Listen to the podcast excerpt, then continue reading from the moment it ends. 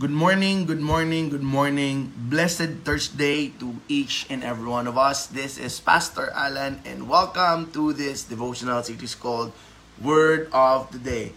22nd of October and it's a gloomy morning here in Paranaque. And I believe wala na si Pepito sa ating uh, tawag din RPA o oh, PIPAR, Philippine Area of Responsibility.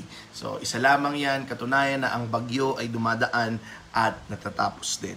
Good morning, Ate Gina. Good morning sa aking magandang mother-in-law at napakagwapong father-in-law, Nanay Josa at Tatay Doming.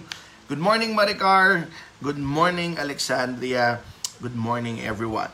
Alright, inuulit ko, wala na ang bagyo na si Pepito. It means to say, ang bagyo ay dadaan at matatapos din because that's the principle of the storm, even in our lives. It comes and it goes. Allow me to share to you a message, uh, um, the promise of God in Psalm 85 verse 12 and this is a very powerful one and I pray na ito pa lang eh, mabusog na tayo sa salita ng Panginoon. Yes, brother. Good morning, brother Alan's kind of cold today.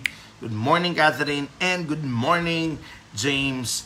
Good morning. And kung nakikinig si Pablo, I hope you recognize my voice, inaanak, ang napaka-pogi at napaka-cute kong inaanak na si Pablo Guash.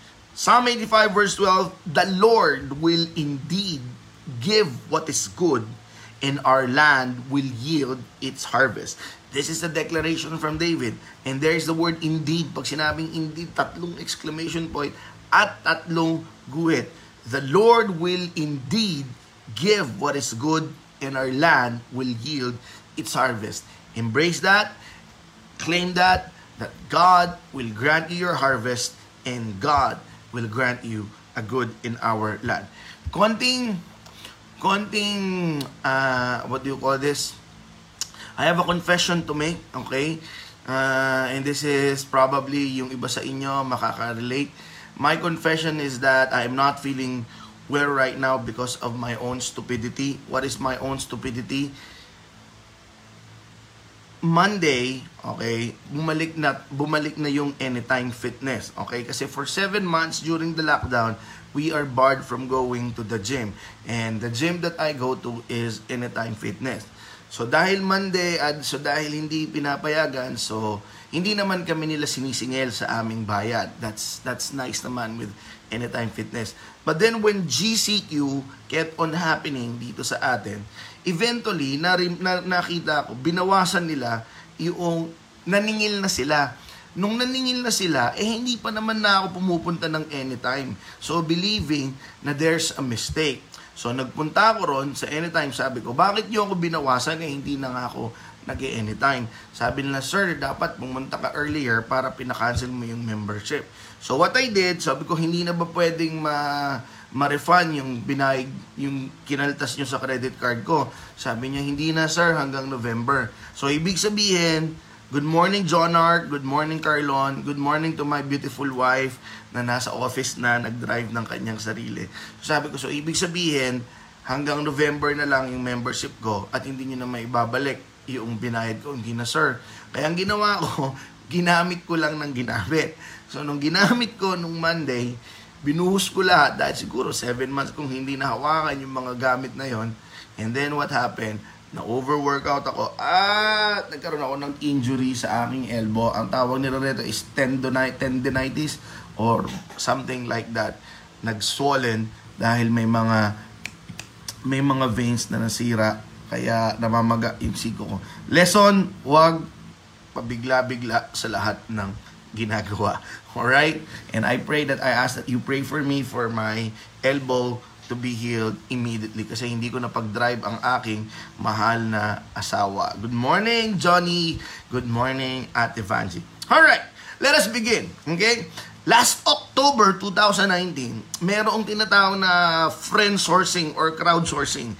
Yung bang tinatawag sa FB na, Friends, I need a place to eat in Paranaque any kind of suggestion, magsasagutan na yun, magsasagutan na yun. Ang tawag doon, crowdsourcing, o yung iba, ang tawag nila friend sourcing. Okay? Subukan nyo, gawin nyo yun. For example, kunyari, kailangan ko ng ganitong item. I am near in Paranaque. Any suggestion, maglalabasan na yun. However, there was this cute, cute yet very profound crowdsourcing na tinanong sa Facebook noong October sakto. Almost a year, ah, a year na, October 2019. Ang tinanong, where are the best places to cry in Metro Manila? Good morning, Teacher Beverly. Tinanong, where are the best places to cry in Metro Manila? And sobrang dami ng mga sumagot, sobrang gaganda ng mga sinagot. It, ginawa itong article sa When in Manila ni Angela Natividad at pumili siya ng 25. Good morning, Brother Winston. Good morning, Ate Chrissy. God bless your day, Ate Chrissy, and God bless your day, Brother Winston. So, ang tanong, where are the best part to cry in Metro Manila? So, kinumpay nila yung 25. Okay? Ang sabi nila, number one, uh, I mean, 25 to 1. 25 yung uh, pinakahuli, number one, yung pinaka maganda. And I will be just a portion of this. Remember, ang tanong, where is the best place to cry in Metro Manila? Dressing room, sabi nila. Of course, eh, ewan ko kung lahat ng tao may dressing, may lahat ng bahay may dressing room.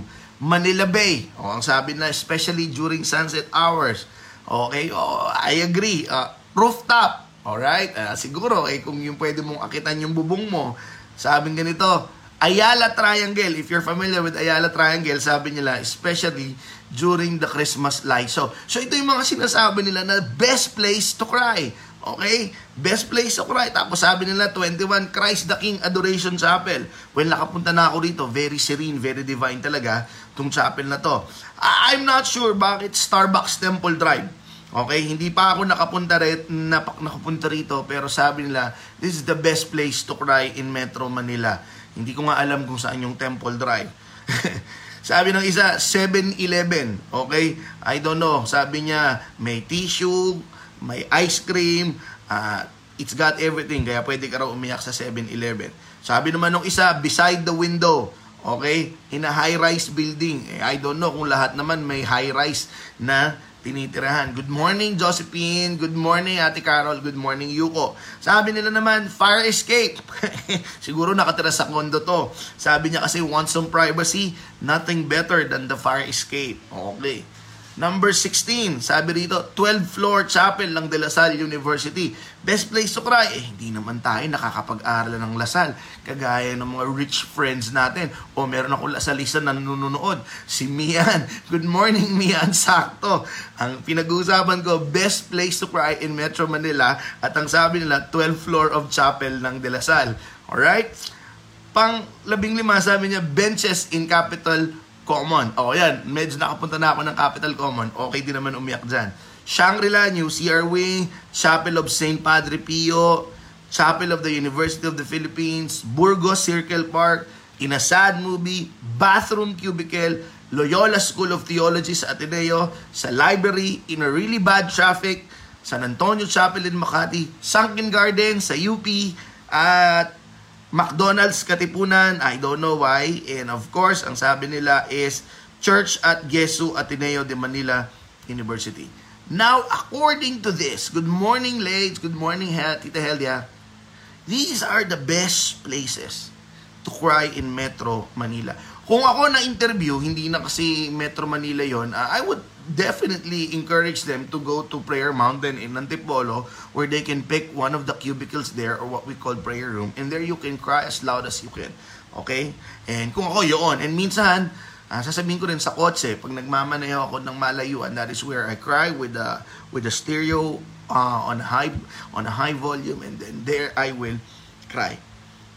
Now, maybe you are wondering, eh, what in the world Pastor Alan is talking about the places to cry.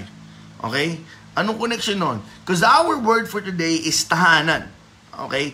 Tahanan, tahanan is a Tagalog word but there is a very profound meaning to that. It's a combination of two words. Yes, the word tahanan in English is home, is what you and I are thinking before. But then when I heard about uh, I think I overheard it in a radio station in DZAS. Napasaringan niya lang. Sabi ko, shucks, shucks, that is powerful.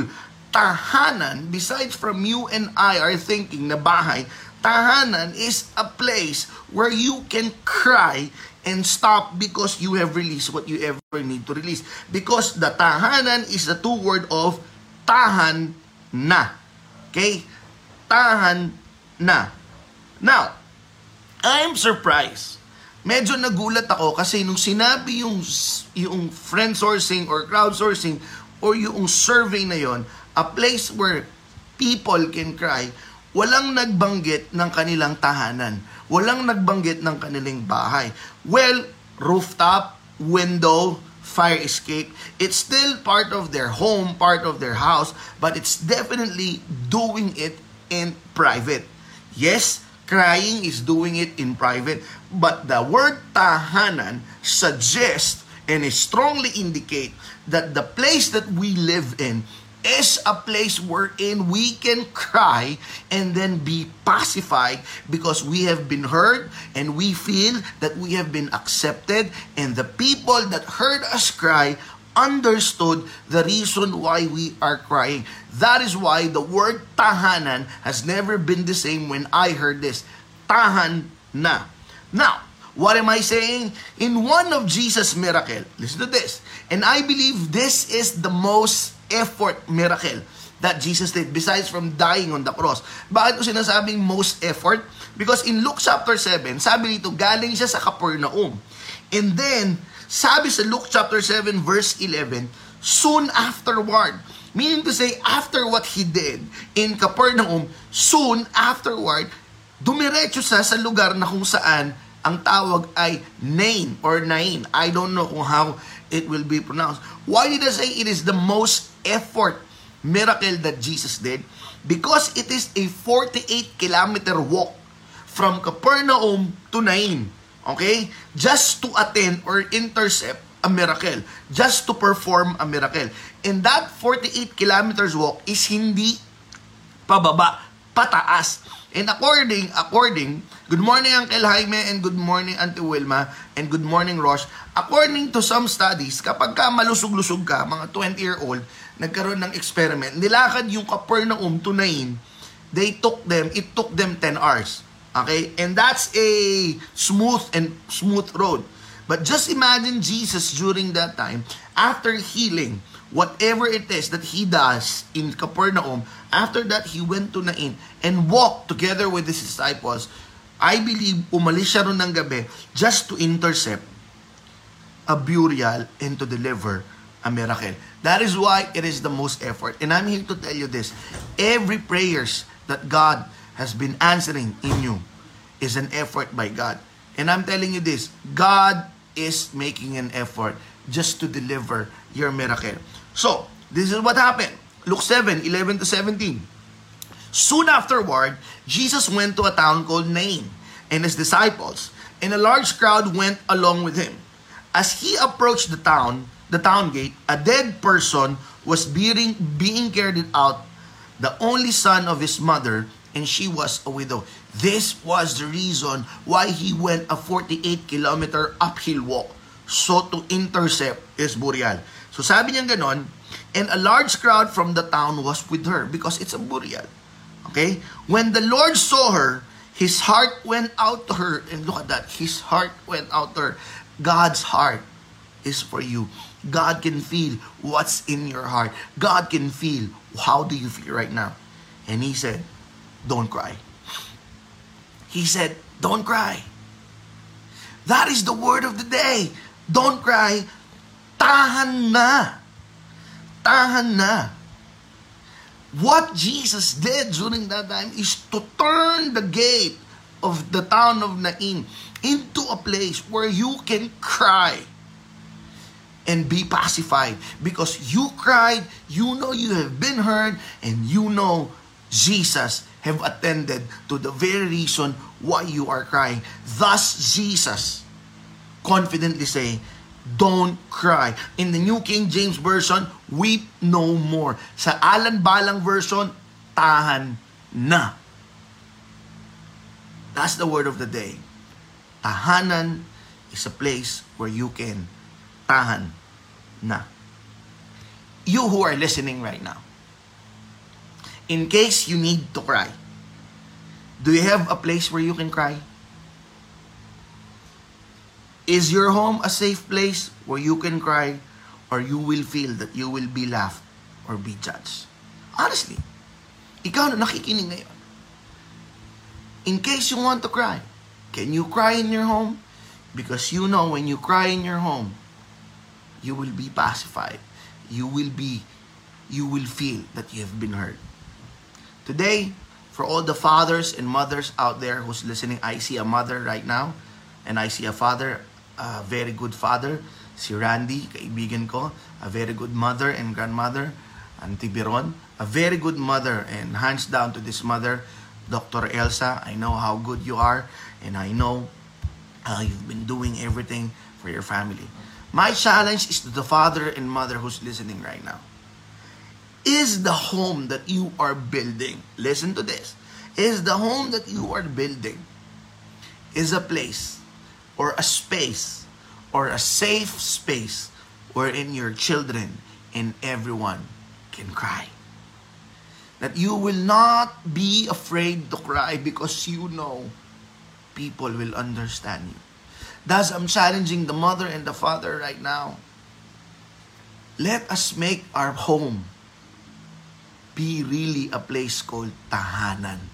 A place where our children, a place that you and I can cry and people will there, people there will say, tahan na alan, tahan na. That has been my goal. Kasi kahit ako hindi ako makayak sa sarili kong bahay. Kasi I have to put up this facade na kailangan malakas ako, na kailangan kasi I'm a leader, people look up to me, and I dare not cry in my home. I always cry in the car, I always cry. In the gym, I always cry. In my long walks, from here to Kalabang, nilalakad ko yon at doon ako umiiyak. Habang niiyak ako, kumakanta ako ng, Oh Jesus, I will follow to serve you to the end. Yun yung mga iyak ko. But then I realized, why can't I cry in my own home where the meaning of home is tahanan? Am I afraid that my wife will not understand me? Am I conscious that my parents will not understand me? Because that has been a lie. Because the truth of the matter is, our home is a place where we can tahan na. Kasi yung mga tao ron, nare-realize na kapag umiyak ka, tama yung taong iniyakan mo. And that is why to the father and mothers out there, let our home be really atahan na. Na kapag may problema yung mga anak natin, pwedeng umuwi, umiyak, Mama, I messed up. Mama, I messed up. Papa, I messed up. Mama, may problema ako. That is our responsibility to carry. And right now, maliliit pa lang yung anak ko. There was a time umuwi yung anak kong panganay. Umiyak, Daddy, Daddy, I hate my friends anymore. Tapos kumuha ng baseball bat. What are you going to do with that? I will hit them because they're making fun of me. May dala ng baseball bat. So sabi ko, anak, sige lang, iiyak mo. And I believe that time, I created a space, a place in my son that it's okay to cry in front of his father. And I pray kahit tumanda na, matuto siyang umiyak kasama kami sa bahay. Kasi pag tumanda na, naiiya tayong umiyak eh. I don't know why. I don't know why. But then, honestly, the truth of the matter, this is sad but true. It's kind of difficult to cry in our own house because of what I've said. Baka feeling mo, pagtatawanan ka, feeling mo, hindi ka maintindihan. That is why I'm talking kaya nga doon sa top 25 eh, best place to cry in Metro Manila. Pansinin nyo, ang marami ron, simbahan. Okay? Bihira ito ng bahay. Kung sa bahay man sa tago. But the survey speaks to itself that the next place to go for a tahan na moment is in the church. That is why I'm talking to the pastors right now who's listening. Let us make our church a safe space for the people to cry. And when they cry, they would be able to be pacified when we say, Tahan na, the Lord have heard your cries. Kaya sa mga pastor na makikinig nito, There's a pastor right now listening, my friend, a very good pastor who will become a very, very, very powerful leader, efficient, influential leader in the church. That's my friend, Pastor Allen. Try to make it a culture that our church is a safe place to cry. I'm a pastor too, and that has been my advocacy. That when they go to my church, that when they talk to people in my church, it is a safe person in a safe place to cry. Tahan na. Mga kapatid, for those of you who cannot cry in your home right now, I don't know where you are. I don't know. Don't cry. Tahan na. Tahan na. Kasi the Lord heard. And the Lord knows the reason why you are crying. If you do not have a place to cry on, I know a lot of people here listening. Pwede kang umiyak sa kanila. You can go to Maril Noriel. You can cry and cry to Maril Noriel. And then, ikaw mismo ang tatahan kasi yung spirito niya, sinasabi niya, tahan na. So my prayer sa mga magulang, let us make our place really tahanan. Tahan na. Pangalawa, sa mga pastors na nandito, let us make our church a place wherein they will feel the love of Jesus Christ, that they can cry. And we will tell them, tahan na. So again, don't cry. The Lord heard your prayers. Can I pray for you? Lord, medyo nakakapagod na yung umiyak ng nakatakip yung muka. Tinatakpan namin yung mukha namin ng unan. And we are crying a soundless cry because we're afraid that the people that we love can hear us and might think or worried about us. Sa totoo lang, Panginoon, we are not designed to cry alone. The very reason that you have placed the dry ducts, the, the tear ducts in our eyes, so that people can see that we are in pain or that we are experiencing a, trou- a troubles or problem. Kasi you did not design us to cry by ourselves. Kahit dun sa Luke 7, the woman is crying together with the whole town. And Jesus went there to pacify her, to stop her. So my prayer, yung mga bahay na meron kami, may be a place of tahan na. Lugar na kung saan, Panginoon, pwede kaming umiyak at tumahan. And kami, Lord God, ng mga pastors, may the church that we lead be the church where people can cry and be pacified because they have felt that they have been heard and they have been understand and their prayers reach the feet of Jesus. Sa mga kapatid ko, Panginoon, na marami ng beses umiiyak, Panginoon, sabi niyo po sa Psalm, sinapo niyo po ang lahat ng mga luha namin. And I pray, Lord God, I believe in Jesus' name, now is the time that I can say to my brothers and sisters who are listening right now, tahan na kapatid. Tahan na kapatid. God heard your cry. In Jesus' mighty, powerful name, Amen. Alright? Remember, tahan na. By the way, uh, thank you for those who have sent their testimonies about the word of the day. I really appreciate you sending it to me.